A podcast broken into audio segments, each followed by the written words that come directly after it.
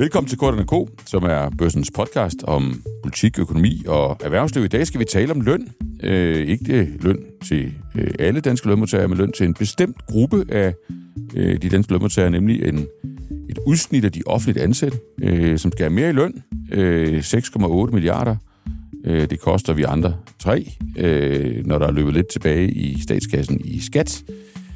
Og det bliver man enige om ved en trepartsaftale, som man godt kan kalde historisk, uanset om man mener, den er god eller dårlig, så er den i hvert fald usædvanlig.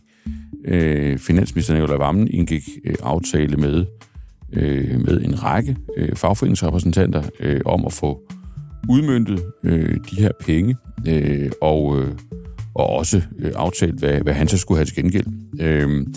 Og det er på mange måder banebrydende i forhold til, hvordan vi forhandler løn i Danmark, og vi har indrettet hele vores økonomi på det punkt, og derfor er der også god grund til at prøve at forstå det, også selvom man ikke selv har udsigt til lønstigninger i den forbindelse. Og to af de mennesker, jeg helst vil forstå det sammen med, i forhold til, at de faktisk har arbejdet relativt intens med emnet fra hver deres vinkel, ja, det er mine kolleger, Troels Beha og Sten Bogen. Troels Beha dækker arbejdsmarkedet i Danmark intenst, har dækket hele det her forløb intenst, har haft virkelig gode kilder på det hele vejen igennem. Og Sten Bogen, ja, det er jo vores cheføkonom, som plejer at kunne knæve sådan tallene i stykker på en måde, så vi andre også kan forstå dem. Så velkommen til jer to. Tak skal du have. Tusind tak.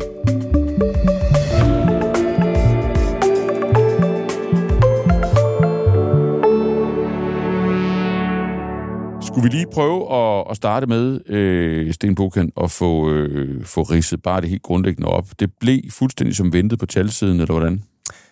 Ja, det må man jo sige, forstået på den måde, at man havde sat de her netto 3 milliarder kroner af til projektet, eller 7 milliarder kroner, sådan knap og nap, før tilbageløb og adfærd. Og det var også det, regningen endte på. Og det var også cirka de grupper inden for det offentlige arbejdsmarked, som man havde indikeret, at man ville begunstige, som man endte med at begunstige. Sådan jordmøderne kom til i løbet af forhandlingerne, men bortset fra det, så var det sådan nogenlunde, som man kunne forvente det. Man kan jo sige, at det ville ende med et forlig, var jo ikke sådan specielt overraskende, forstået på den måde, at statsministeren var jo allerede ude i september og signalere, at man var villig til at give det her, og også sætte nogle sådan kroner- og ørebeløb på, og givet, at man jo ellers ville forvente, at det skulle være regeringen, der var, så at sige, dem, der var tilbageholdende, eftersom de er arbejdsgivere i den her sammenhæng, så var det jo ikke så overraskende, at lønmodtagerne så til, fordi de fik jo bare noget mere end det, de havde i forvejen. Så det er jo, selvom at de har skulle sende nogle kraftige signaler om, hvor vanskelige forhandlingerne har været, og selvom det selvfølgelig også har givet nogle udfordringer inden for lønmodtagerrækkerne i forhold til, hvem skulle have og hvem skulle ikke have, så må man sige, så har det jo ikke været denne, sådan nyere historisk tids sværeste forhandlinger, alt den stund, at der var nogle reelle kroner på bordet, som så at sige skulle deles ud. Det er alt andet lige lidt nemmere, end hvis det er det modsatte, hvor man skal kræve nogle penge op. Ja, nu kommer vi tilbage til detaljen, hvad regeringen og dermed jo samfundet og skatteborgerne så har fået til gengæld for de her penge. Men Troels Beha, deler du sådan bare helt overordnet vurderingen af, at det blev fremstillet som en svær forhandling osv., men reelt, når man sådan analyserer det, jamen så var det en givet sag, at det ville falde på plads. Jeg tror faktisk, du har siddet i min podcast og forudset det tidligere, så jeg kan se, du smiler. Men også, at dynamikken var, at når den ene part ligesom har smidt pengene på bordet, jamen så kom man så efterfølgende og sagde, at man kunne godt tænke sig at få noget til gengæld, men der er dem, der sidder over på fagforeningssiden af bordet, de er alligevel kvikke nok til at vide, at det er der sådan set ikke nogen grund til at give alt for meget til gengæld for det der, fordi pengene er jo sådan set allerede op ad lommen og ude på bordet. Og det er svært for regeringen at tage dem væk igen. Har du samme grundvurdering af den forhandlingsdynamik? Altså, som Sten siger, så er det jo fuldstændig rigtigt. Det er nemmere at gå ind i nogle forhandlinger, hvor der ligger en pulje af penge, du så skal dele ud, og hvor du ikke skal tage penge fra nogen. Så på den måde, så var det jo, altså, så lå det jo lidt til højre benet, at den her aftale ville komme på plads. Og det var også det, vi havde snakket om tidligere, vi regnede med, at det ville ske. Men som Mona Strib, og hende har løbende talt med undervejs i det her sammen med andre fagforeningsfolk. FOA's formand, ja. Og også formand for forhandlingsfællesskabet, som har en helt central rolle i hele det her aftalesystem inden for det offentlige, og også har været helt central figur i de her trepartsforhandlinger, og sagde, at de her forhandlinger var overstået, at det har været de mest komplicerede forhandlinger. Mm. Og med det der ligger jo ikke i det, at hun ikke har regnet med, at de vil komme i mål med det. Men det har været ekstremt svære forhandlinger, fordi at der har været så mange interessenter inde over det.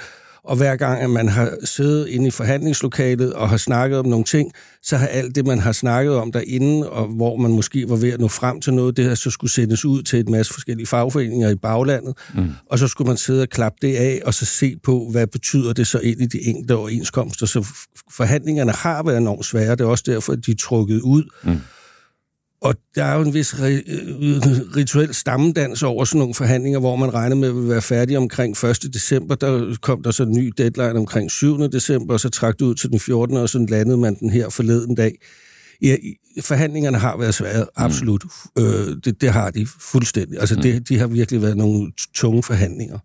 Hvor meget kan du så sige om resultatet hen i den ende af ligningen, hvor almindelige mennesker sådan fuldstændig fysisk forstår, altså hvilke faggrupper kan konkret gå ind mod juleindkøbene med hvilken gevinst i lommen?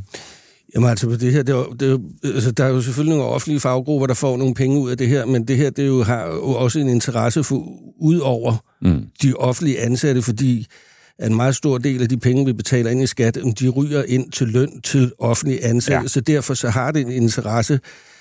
Udover en stor gruppe af offentlige ansatte, som har fulgt det her, så har det en interesse for rigtig mange mennesker, fordi det er løn til offentlige ansatte, og vi vil godt have et offentligt system, som er velfungerende, når vi så møder det. Hvem der har været vinder i det her? Altså, sådan som jeg lige ser det, så ligger der jo, som Sten Bogen også var inde på før, om det er de grupper, der var udpeget på forhånd, altså socioassistenter, sociohjælpere, sygeplejersker og pædagoger. Mm. Det er ligesom dem, der er de store økonomiske, eller lønmæssigt får den største gevinst i det her. Og så er der også nogle andre grupper, som får nogle penge ud af den her aftale, og det er så jordmøder, det kan være portører, det kan være alle folk, der i den her aftale kommer til at skulle tage nogle ekstra vagter. Mm. Så det er ikke kun de her 4 grupper, som Mette Fredriksen havde peget på. Først det er også en del andre grupper, men langt den største del af de penge, der bliver delt ud, det kommer til at gå til de her 4 grupper, og det er som sagt så pædagoger, som for eksempel fuldt implementeret 26 vil få cirka 1.800 mere om måneden, 400 kroner mere i 24, stigende til 900 kroner mere om måneden i 25, og så 1.800 i 26. Og det samme med sygeplejersker, de vil også stige i og med, at grundlønnen for de her grupper, den stiger, og så får de også noget, de her grupper, ved, at de kan tage nogle ekstra vagter. Mm. Så hvor konkret, altså hvor udmøntet er aftalen? Altså er det alle de grupper, der er begunstiget, der konkret vil få en mail fra deres fagforening, der står, nu skal du høre, til dig på det her tidspunkt, kom der så mange kroner og øre ud af det her resultat? Eller er der stadigvæk nogle ubekendte? Jamen altså for eksempel for pædagoger, som passer vores børn i helt almindelige pædagoger i en daginstitution, der vil alle pædagoger få et lønløft i og med, at grundlønnen den vil stige, og det samme vil gøre sig gældende efter noget anciennitet ind i det. Det vil også gøre sig gældende for andre faggrupper, som for eksempel sygeplejersker. Mm. Så ja, der vil være en pæn ekstra pose penge til de her udvalgte grupper af offentlige ansatte. Og det er allerede indfaset fuldt i 26, altså der gik man hurtigere til værks end oprindeligt varslet. Ja, altså planen var jo, at det her det skulle først træde rigtigt i kraft for 2030. Så man har fremrykket det her med ja, det starter jo i 24, og så er det fuldt implementeret i 26. Ja. Sten Bogen, hvis vi så prøver at se på det fra skatteydernes eller samfundets synspunkt, og det er jo rigtigt, hvad Troels siger, at det er jo for så vidt lige så interessant som lønmodtager. Synspunktet, det er så bare divideret ud på en hel del flere mennesker. Hvad er status der? Hvad fik man til gengæld? Ja, man fik jo en smule i form af, at der er en del af de her lønstigninger, som er koblet op på vagter, Man har også sådan forlænget nogle af de sådan længste vagter, man kan have, blandt andet inden for sundhedsvæsenet. Og det var også en del af det, som arbejdsgiversiden fik. Så har man fået sådan noget med øget tilskyndelse til at gå fra deltid til heltid. Man kan sige initiativer, som forhåbentlig kan være med til at øge den effektive arbejdstid hos de offentlige ansatte. Der er jo mange af de her faggrupper, for hvem deltid er meget normalt, og givet at vi sandsynligvis skal stå og mangle mange af de her typer medarbejdere over de kommende år, i takt med, at det demografiske træk trækker i retning af, at der er behov for flere offentligt ansatte, kan det være en værdifuld gevinst. Så fik man også lidt, og det er jeg sikker på, at vi kommer tilbage til detaljen, på sammenkædning, men kun i 2024, og sammenkædning betyder sådan lidt forsimplet. Ja, lad os faktisk bare lige gå ind i det der mystiske ord med fuld kapav, fordi det er jo et vigtigt spørgsmål. Det var et af de store spørgsmål, som vi vidste, at arbejdsgiversiden ville bære ind til forhandlingsbordet som modydelse til de her ekstraordinære lønløft. Det var nemlig, det, vi skulle have til gengæld. Det var noget af det, vi skulle have til gengæld, nemlig at i stedet for, at de enkelte fagforbund inden for det offentlige område kan stemme nej og på baggrund af det strejke, ville arbejdsgiversiden gerne have, at man sammenbandt overenskomsten, ligesom man gør på det private område, så det i stedet for ville være sådan, at sygeplejerskerne kunne strejke, mens resten af de offentlige ansatte gik på arbejde, så puljer man ligesom overenskomstvalgresultatet til en stor pulje, og hvis det så viser sig at være et ja, så skal man på arbejde, uanset om ens pågældende faggruppe har stemt nej eller ej, og omvendt, hvis man har stemt nej som kollektiv. Og grunden til, at det er interessant for arbejdsgiversiden, det er simpelthen, at det mindsker risikoen for, mindre strejker. Og vi har jo haft en del af dem inden for de senere år. Vi har haft sygeplejersker, vi har haft folkeskolelærer, vi har sikkert også haft andre, som jeg ikke lige kan komme i tanke om, som jo selvfølgelig er med til at give en masse bøvl, og jo i sidste ende ofte havner i meget upopulære regeringsindgreb, som arbejdsgiversiden gerne vil undgå. Men det er vel også sådan set, hvis nu vi ser det fra samfundets synspunkt, nu har jeg prøvet at sidde og forhandle på samfundets vegne i de der, og der et er jo at undgå de der strejker, men det er vel også en idé om, at de mest de forbund eller faggrupper, som har mest lyst til at strejke og mindst lyst til at lave kompromiser, i virkeligheden ender med at få lidt bedre vilkår end alle dem, der er mest kompromisvillige og mest konstruktive. Det er klart, at sådan er logikken jo, hvis du ikke sammenkæder, så jo mere du stiller på bagbenene, jo mere kan du jo i virkeligheden presse citronen, fordi at på de andres bekostning, fordi du kan sige, så strejker vi bare.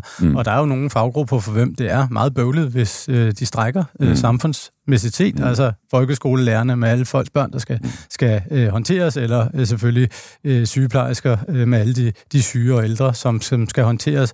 Og derfor så var det et mål for arbejdsgiversiden at få sammenkædning på det offentlige område, men der fik man så ikke ret meget. I virkeligheden fik man nærmest ingenting. Man fik kun at der ved den kommende overenskomst, den der jo sådan set er ved at blive løbet i gang i de her timer, at der vil være sammenkædning, men det ville måske nok også have været mærkeligt andet.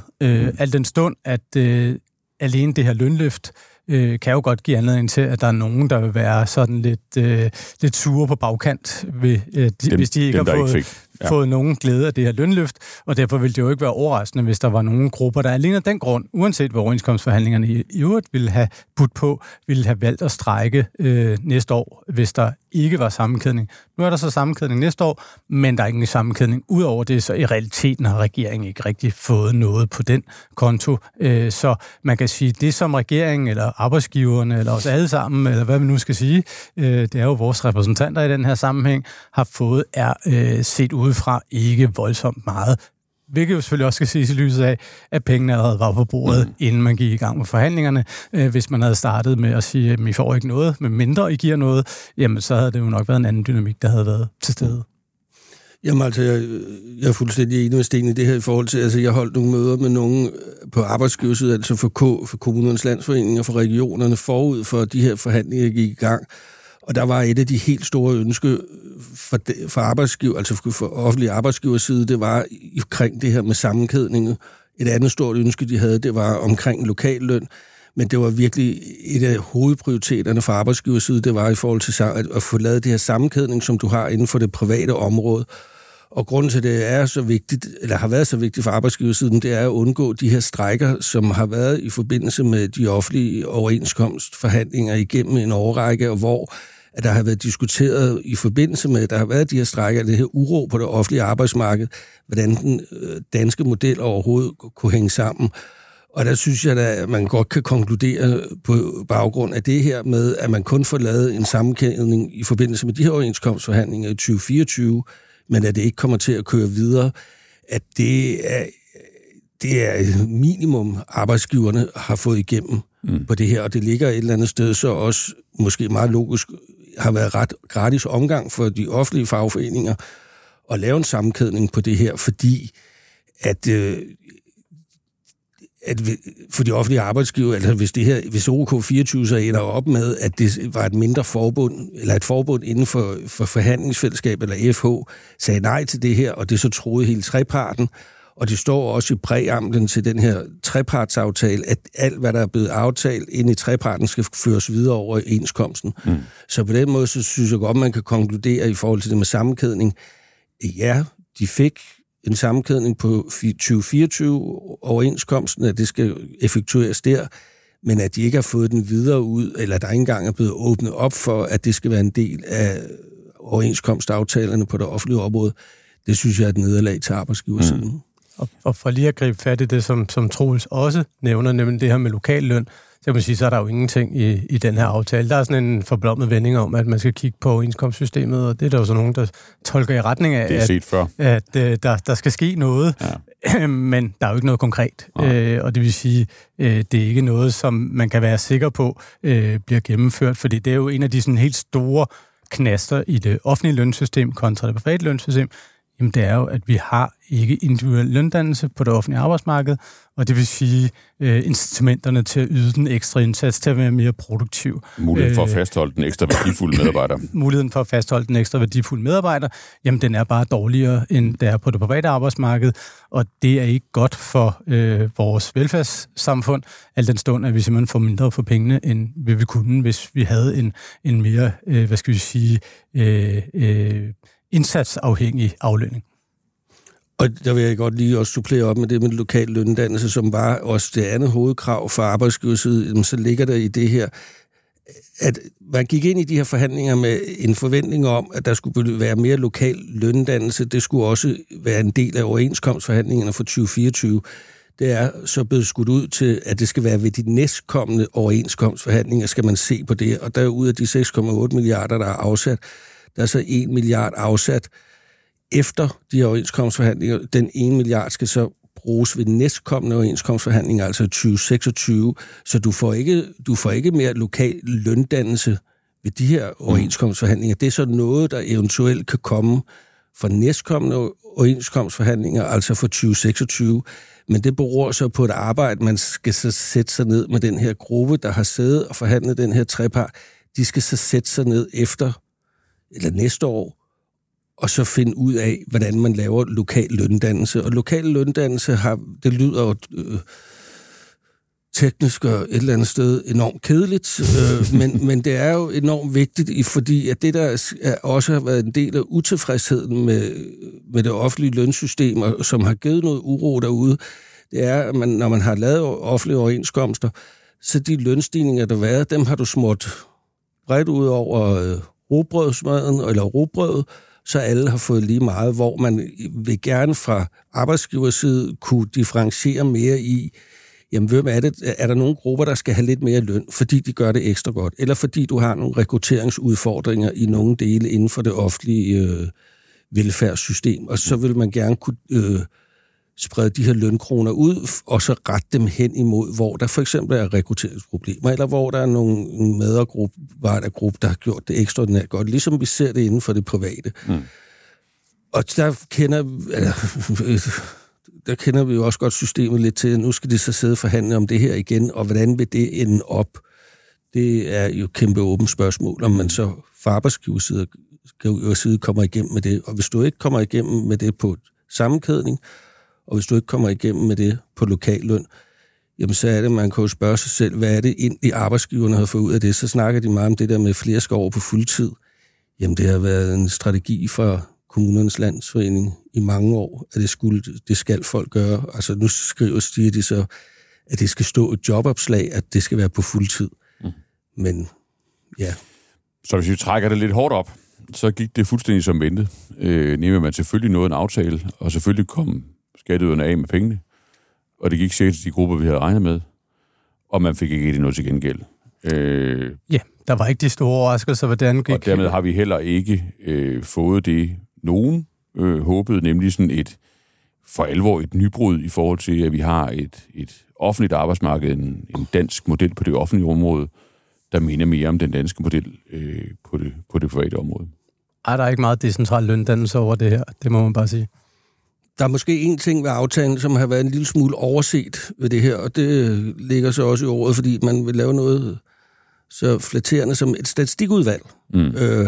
Og det lyder jo ret kedeligt, men jeg har ramt forsider.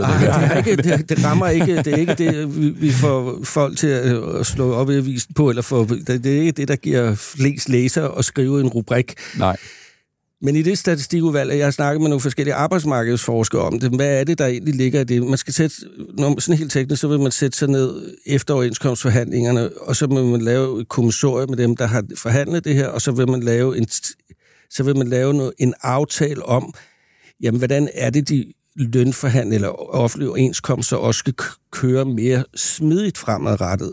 Og der sætter man lidt sin lid til det her statistikudvalg, og det, som det lyder enormt kedeligt, men du bruger faktisk det samme inden for de private overenskomster, hvor du før de private overenskomstforhandlinger går i gang, der sætter man sig ned fra arbejdsgiverside og arbejdstagerside og klapper af, hvad er det for et fælles talgrundlag, vi har? Mm. Hvad er det for en fælles forståelse, vi har for at gå ind til de her forhandlinger? Og så når man har klappet det af på det private område, hvor man simpelthen sætter sig ned og ser på tal og økonomisk udvikling og sådan noget, så sætter man sig ind i forhandlingslokalet, men så har du ligesom en basis at forhandle ud fra. Og det er det her statistikudvalg, også skal se på. De skal se på lønudvikling, på hvor der er rekrutteringsudfordringer, hvor mange er gået fra deltid til fuldtid. Og der kan det her statistikudvalg måske i virkeligheden egentlig blive ret interessant, hvis det kan udmønte sig i noget konkret, fordi at hvis du kan sætte dig ned og så få en fælles forståelse fra arbejdstagerside og fra arbejdsgiverside på det offentlige område, og for eksempel se på, om i via statistikudvalget så sige, om vi har et rekrutteringsudfordring her, så vil du måske også kunne bruge nogle, hvis de lokallønskroner, der så skal komme senere, og så rette dem over mod der. Mm. Hvis du kunne gøre det så smidigt. Man kan ikke i samme omfang påstå hvad som helst, når man forhandler i fremtiden, hvis det her udvalg kommer til at fungere. Præcis. Mm. Men så har man til gengæld puttet et meget, meget interessant element ind i aftalen, som er, at man har aftalt, at man aldrig vil aftale noget lignende igen. Er det ikke sådan cirka det, der står? Hvad er jeres vurdering? Er det papir, hvad det er skrevet på? Det er næsten svært at snakke om, uden at grine en lille smule. Ikke? Det svarer til, når mine unger stjæler noget slik, og man bliver enig med dem om, at det der er vel nok en god dårlig idé. Og der går der så cirka sådan... Ja, så siger de, det gør jeg aldrig igen, og så går der på en god dag 20 minutter, så står de der igen. Ikke? Ja. Og man kan sige, at den aftale har jo ingen som helst værdi andet end at lige sådan de næste par år, jamen så kommer der selvfølgelig nok ikke til at være noget pres for et ekstraordinært lønlift til udvalgte offentlige grupper, men altså, når vi kommer nogle år ned ad vejen, ja, så vil der jo være nogle nye grupper, hvis ikke de samme, som vil presse på for ekstraordinære lønlift. Det vil være mærkeligt andet. Mm. Og nu har de jo så til og med fået bevist, at det jo rent faktisk er lavet så gørligt. Så der er en præcedensvirkning efter din vurdering? Nu er der dannet et præcedens for, at hvis man ellers stiller sig nok på bagbenene, jamen så kan man sådan set få flyttet forhandlingerne fra at være mellem arbejdsgiver og arbejdstager og ind på politikernes bord. Og politikerne, de er meget svære ved at sige nej, fordi der er altså mange vælgere i spil her, når vi taler offentligt ansat. Det vil sige, der er meget gode chancer for, at man kan få noget der. Og det har vi jo netop lige fået bevist, at man kan. Så det her med, at vi lover aldrig nogensinde at gøre det igen, det må man sige, det har ikke rigtig nogen som helst værdi andet end lige nu og her. Så skal det simpelthen nok have den værdi, at vi kommer ikke til at se det inden for det næste par år. Men altså ved overenskomstforhandlinger i 26 eller 28, så tør jeg bestemt ikke love, at der ikke vil være faggrupper, som begynder at rasle med sablen igen. Jeg vil nærmere finde det sandsynligt. Mm. Hvad så med effekten af det her? Altså, der er vel 2 spørgsmål, vi lige skal afklare, inden vi er færdige. Altså, for det første, og der bliver det teknisk igen, men det er ligesom med det her sammenkædningsspørgsmål. Det er teknisk, men det er godt nok spændende, hvis man overgår at lytte efter. Fordi det her, det ligger uden for det, man kalder for reguleringsordningen. Hvis jeg forstår det rigtigt. Og reguleringsordningen, det er jo den, der normalt sørger for, at de offentlige ansattes lønstigninger ikke løber foran de privatansattes lønstigninger, fordi ideen er, at det er jo de privatansatte, der konkurrerer med resten af verden, og hvis alle dem, der ikke konkurrerer med nogen, men får skattekroner fra de andre, bevilger sig selv mere i løn, end vi sådan kan konkurrere os til at have råd til, ja, så får vi sådan en skævvridning af vores samfund. Men den ordning er sat ud af kraft her, og hvad er jeres vurdering? Betyder det så, at der er nogle af de her grupper, der faktisk bliver lønførende i forhold til lønudviklingen bredt i samfundet, Troels? Jamen altså, FH var jo i samme åndedrag, som den her aftale den blev præsenteret, der var de ude at sige, at det her det kommer ikke til at betyde, at offentlige grupper bliver visse grupper af offentlige ansatte bliver lønførende. Du skrev om det her. Ja, Lars Tøgedal, som er lektor og arbejdsmarkedsforsker op på Aalborg Universitet, han havde så en anden holdning til det. Altså, og jeg ved det også fra folk, jeg har snakket med i baglandet i fagbevægelsen, at der er nogen, der snakker om, at det er selvfølgelig, altså i og med, at du tilsidesætter, eller at reguleringsordningen er sat ud af kraft på de her penge, at så vil der blive nogle grupper af offentlige ansatte, der vil blive lønførende. Jeg snakkede med Lars Tøgedal om det tidligere i dag. Altså, hvornår, det regnestykke, det er jo svært at lave lige nu. Ja. Fordi vi skal jo først se helt konkret, jamen, hvor mange penge er det så, der bliver givet ud, og hvem er det, der får det? Og så kan vi jo se på, hvad får en sygeplejerske i dag, og en pædagog i dag, og hvad får de om et år, eller 2 år, eller 3 år? Og så kan vi jo sammenligne det med andre grupper inden for det private område, som har den samme type af uddannelse, en mellemlang uddannelse, som for eksempel en pædagog. Og så kan vi jo se på lønforskelle. Men alt andet lige, så vil det... Altså, jo, det er svært at lave det konkrete regnestykke nu, men logik er, at der bliver jo givet en masse penge ud til nogle udvalgte grupper. Så enhver logik vil jo sige, at der er nogle grupper, der bliver... Jeg ved ikke, om de så bliver lønførende, men de får da i hvert fald en betydelig lønstigning i forhold til andre grupper inde på det brede område. Ja, fordi hvis jeg skal lægge en fortolkning nedover, så kan man sige, at det FO siger, lyder også noget, FO bliver nødt til at sige, fordi hvis de sagde det modsatte, så ville de forbund i FH, der organiserer privatansatte, jo af gode grunde blive rasende. Fordi så vil man jo sige op i deres ansigt... at de skal nøjes med mindre end deres offentlige kolleger. De skal ovenikøbet selv betale for det i skat. Men det lyder som sådan noget, man siger, selvom man godt ved, at det ikke passer, fordi jeg er svært ved Sten Bogen at få ind i mit lille hoved, at hvis det er uden for reguleringsordningen, og hvis reguleringsordningen sikrer, at man som offentlig ansat får det samme som de private ansatte, så må det her plus, at man er sikret det samme som de private ansatte, det må jo give mere end de private ansatte. Ja, altså jeg tror også, lidt det, der kan gøre diskussionen lidt svær, det er, at hvad betyder det at være lønførende? Betyder det, at man som lønniveau har et højere niveau end dem, der på det private arbejdsmarked, eller betyder det, at man stiger mere? Ja. Og her er der i hvert fald ingen tvivl om, at man vil stige mere. Og det er også på normalt, den måde bliver man med statsgaranti lønførende. Så hvis man definerer lønførende den vej, og det vil normalt være den måde, vi kigger på sådan det på, så vil jeg bruge ordet. Så er der ingen tvivl om, at så vil der være grupper på det offentlige arbejdsmarked, som i en periode være lønførende. Det vil jo så være i... Og de vil være foran dem, der er mangel på det private arbejdsmarked. Ja. Så selvom man måtte mangle svede, eller tømrer, eller IT-teknikere eller programmører, ja, sådan vil det jo være, ikke? Fordi... så vil de komme efter de her personalegrupper. Fordi man kan jo sige, at de her grupper, som får det ekstraordinære lønløft, de får jo den samme lønstigningstakt, som der er på det private arbejdsmarked, godt nok med lidt forsinkelse, men takket være den anden del af reguleringsordningen, så har du så den her ekstraordinære løft, som holdes uden for reguleringsordningen. Så der er ingen tvivl om, at for nogle grupper, så vil de i en periode frem til 2026 være lønførende, når vi kigger på de her offentlige grupper. Og det kan man sige, det er jo i hvert fald ikke den måde, som vi normalt har tænkt vores overenskomstsystem på, for det er jo ikke, jeg tror det er vigtigt at sige, det er jo ikke kun de offentlige, der så at sige... hakker lidt bagefter. Det er jo sådan, at vi har jo designet hele overenskomstsystemet til, at det er de sådan helt specifikt konkurrenceudsatte erhverv. Ja, det er metal over for... Metal og 3F Industri. 3F Industri, som sidder og diskuterer med Dansk Industri, hvad der skal være af lønvækst på den konkurrenceudsatte del. Og så ligger alle de andre sig jo slipstrømmen af den lønramme. Det vil sige HK-området eller andre områder, som er private områder, men jo altså ikke er inden for industrien, jamen de må bare rette ind. De har egentlig ikke lov til selv at bestemme deres lønudvikling, sådan som systemet er skruet sammen i dag. Og det gælder altså også de offentligt ansatte, men der har man jo så valgt at sige, i en periode, så suspenderer vi den sammenhæng. Og det kan man jo sige, det er jo politisk enhver frit for, men det er jo der jo i hvert fald et brud med den måde, vi har haft tænkt overenskomstsystemet siden midten af 80'erne. Mm. Og alligevel...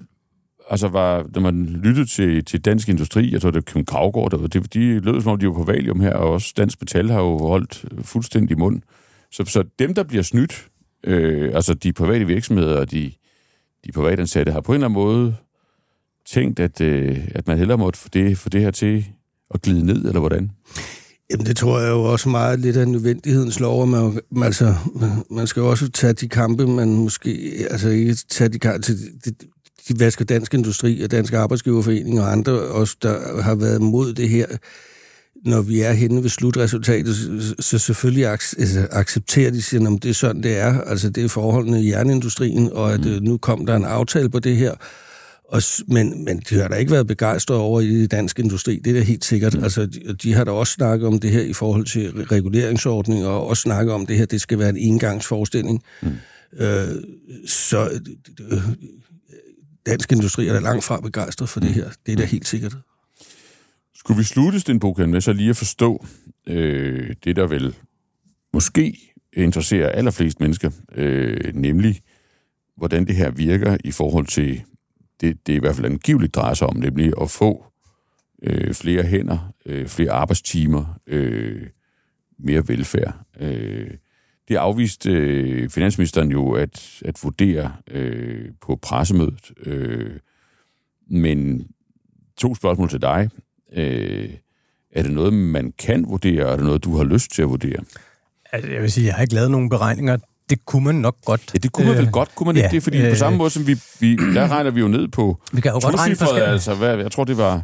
Vi kan jo godt regne på 50 personer, vi regner andre. Vi kan jo godt regne på skattelettelser. Ja. Det skulle være mærkeligt, om man ikke kunne... Offentlige ydelser, ændringer af offentlige ydelser. Det skulle være meget mærkeligt, om man ikke kunne regne på, hvad det her havde af effekt. Og jeg synes jo, hvis jeg skal være helt ærlig, at det er ret nedslående sådan set på hvad skal vi sige... økonomstandens vegne? Nej, måske mere på skatteborgernes vegne, at vi ikke kan få nogen reel vurdering af, at det her er noget, der rent faktisk gør en forskel, eller er det her bare penge ud af vinduet? Har vi bare spildt må jeg lige spørge dig lidt fra? Altså, hvis nu, altså, dem, der regner, Finansministeriet regner, Nationalbanken regner, de økonomiske vismænd regner, vil der være en af de der instanser, der kunne gøre det der relativt nemt? Jeg tror, de kommer til at gøre det. Der er jo ikke noget, der tyder på, at Finansministeriet kommer til at gøre det. At det er jo dem, som er, hvad skal vi sige, facitlisten her. Ja.